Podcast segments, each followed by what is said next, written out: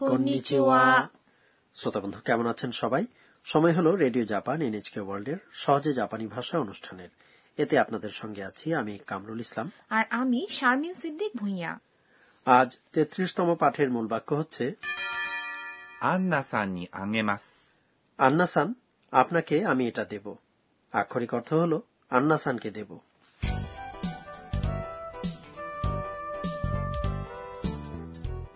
আমাদের এই আসরের প্রধান চরিত্র হচ্ছে থাইল্যান্ড থেকে আসা শিক্ষার্থী আন্না আন্না শিজুওকা শহরে তার বন্ধু সাকুরার সঙ্গে আছে সাকুরা আজ তার এক বন্ধুর বিয়ের অনুষ্ঠানে যোগ দিতে গেছে তাই সাকুরার কাজিন কেন্তার সঙ্গে আন্না এসেছে ক্যাম্পাসের একটি উৎসবে কেন্তা যে ফটোগ্রাফি ক্লাবের সদস্য সেই ক্লাবের এক প্রদর্শনী তারা ঘুরে দেখছে এবার তাহলে শোনা যাক তেত্রিশতম পাঠের কথোপকথন এই পাঠের মূল বাক্য হচ্ছে アンナさんにあげます。 আন্নাসান আপনাকে আমি এটা দেব আক্ষরিক অর্থ হলো আন্নাসানকে দেব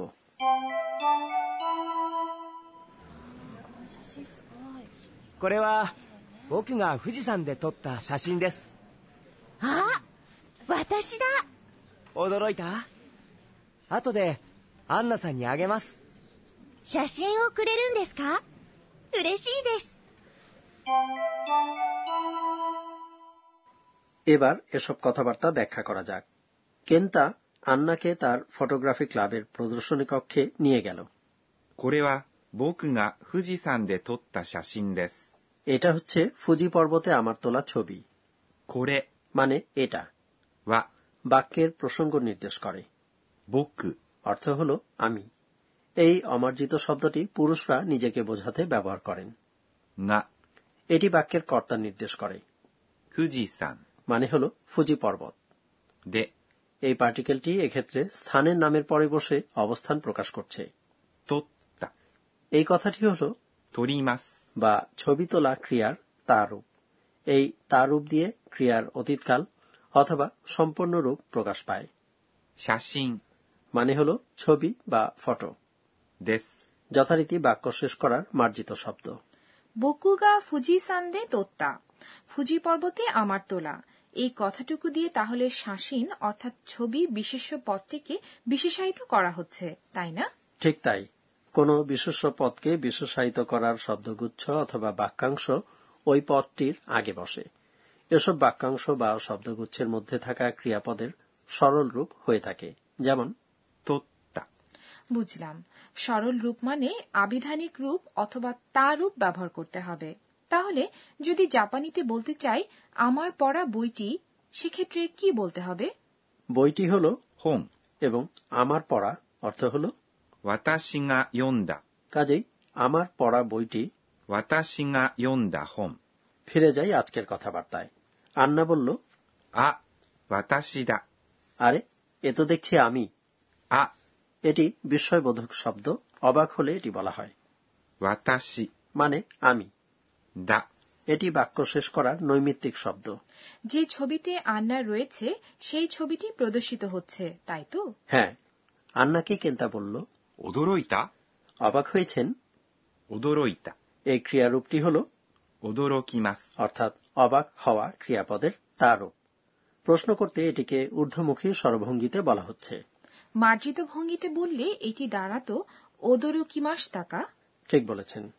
後でアンナさんにあげます。 আন্নাসান পরে এটি আপনাকে দেব আক্ষরিক অর্থ হল পরে আন্নাসানকে দেব 後で মানে হল পরে アンナさん জাপানিতে নামের পরে সান যুক্ত করে সম্বোধন করা হয় に এখানে এটি কর্মপদ বা গ্রহিতা নির্দেশ করছে あげます。 অর্থ হল দেওয়া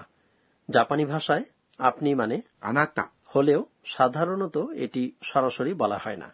এই শব্দটির ব্যবহার অনেক ক্ষেত্রে অসৌজন্যমূলক মনে হতে পারে তাই এসব ক্ষেত্রে আপনি বলার পরিবর্তে নামের সঙ্গে সান যুক্ত করে সম্বোধন করুন ব্যাপারটা আমি মনে রাখব আন্না সান আমি আপনাকে এটা দেব এই হলো আজকের মূল বাক্য চলুন এটা অনুশীলন করা যাক アンナさんにあげます。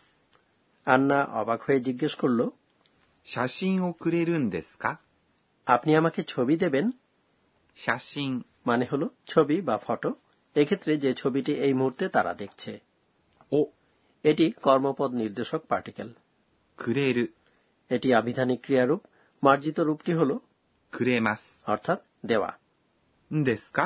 এই কথাগুলো দিয়ে প্রশ্ন করা হয় ব্যাখ্যা চাওয়ার এবং নিশ্চিত করে নেয়ার ক্ষেত্রে আন্না আরো বলল 嬉しいです。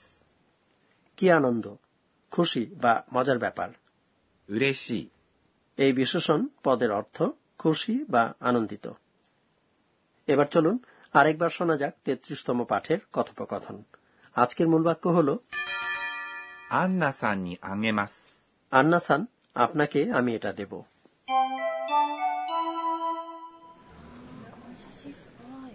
これは僕が富士山で撮った写真ですあ私だ驚いた後でアンナさんにあげます写真をくれるんですか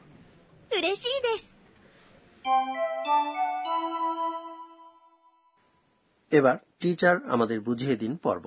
জাপানি ভাষা শেখার এই আসরের তত্ত্বাবধায়ক অধ্যাপক আকানে তকুনাগা আজকের শিক্ষণীয় বিষয়টি নিয়ে আলোচনা করবেন এই পর্বে আজ আমরা দেওয়া অর্থে দুটি জাপানি শব্দ শিখেছি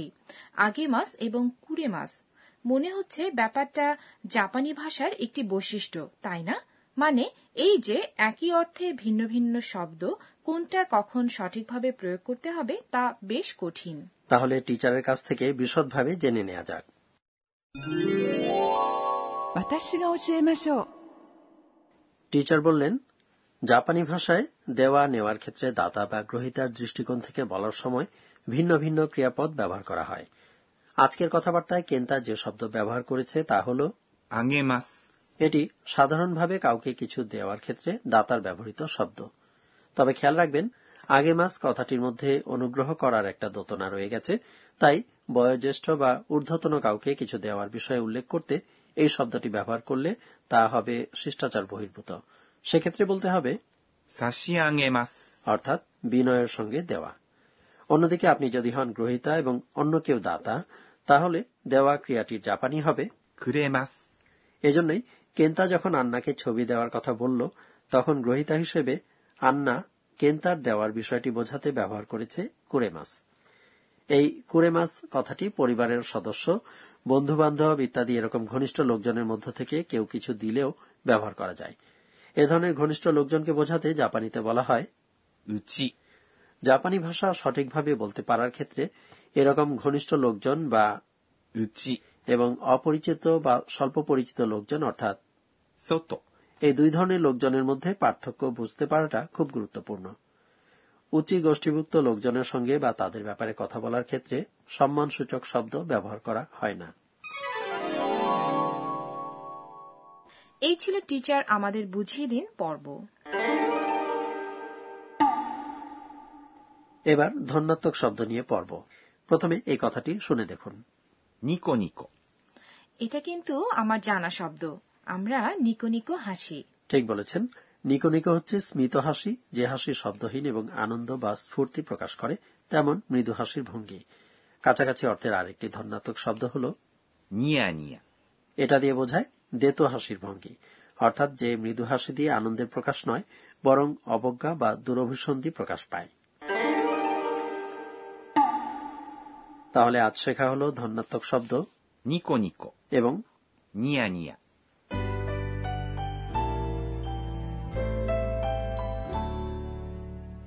ভাষা শেখার আসর শেষ করার আগে সময় হলো আন্নার স্বগতোক্তি শোনার আজকের ঘটনাগুলোর দিকে ফিরে তাকিয়ে আন্না নিজে নিজে বলছে えーっと、今日は、 ক্যাম্পাস উৎসবে ছাত্রছাত্রীরা খাবারের চলমান দোকান সাজিয়েছিল সেখান থেকে আমি ফ্রায়েড নুডলস কিনে খেয়েছি বলা হয়ে থাকে শরৎকাল হচ্ছে শিল্পকলা খেলাধুলা আর আহার ভোজনের মৌসুম কি চমৎকার এই ঋতু বন্ধুরা আশা করি আজকের পাঠ আপনারা উপভোগ করেছেন এই পাঠের মূল বাক্য ছিল アンナさんにあげます。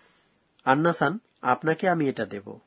পরবর্তী পর্বে আন্না শিজোকার প্রাচুর্যময় সামুদ্রিক খাবার উপভোগ করবে বন্ধুরা আপনারাও সঙ্গে থাকবেন আশা করি তাহলে আবার দেখা হবে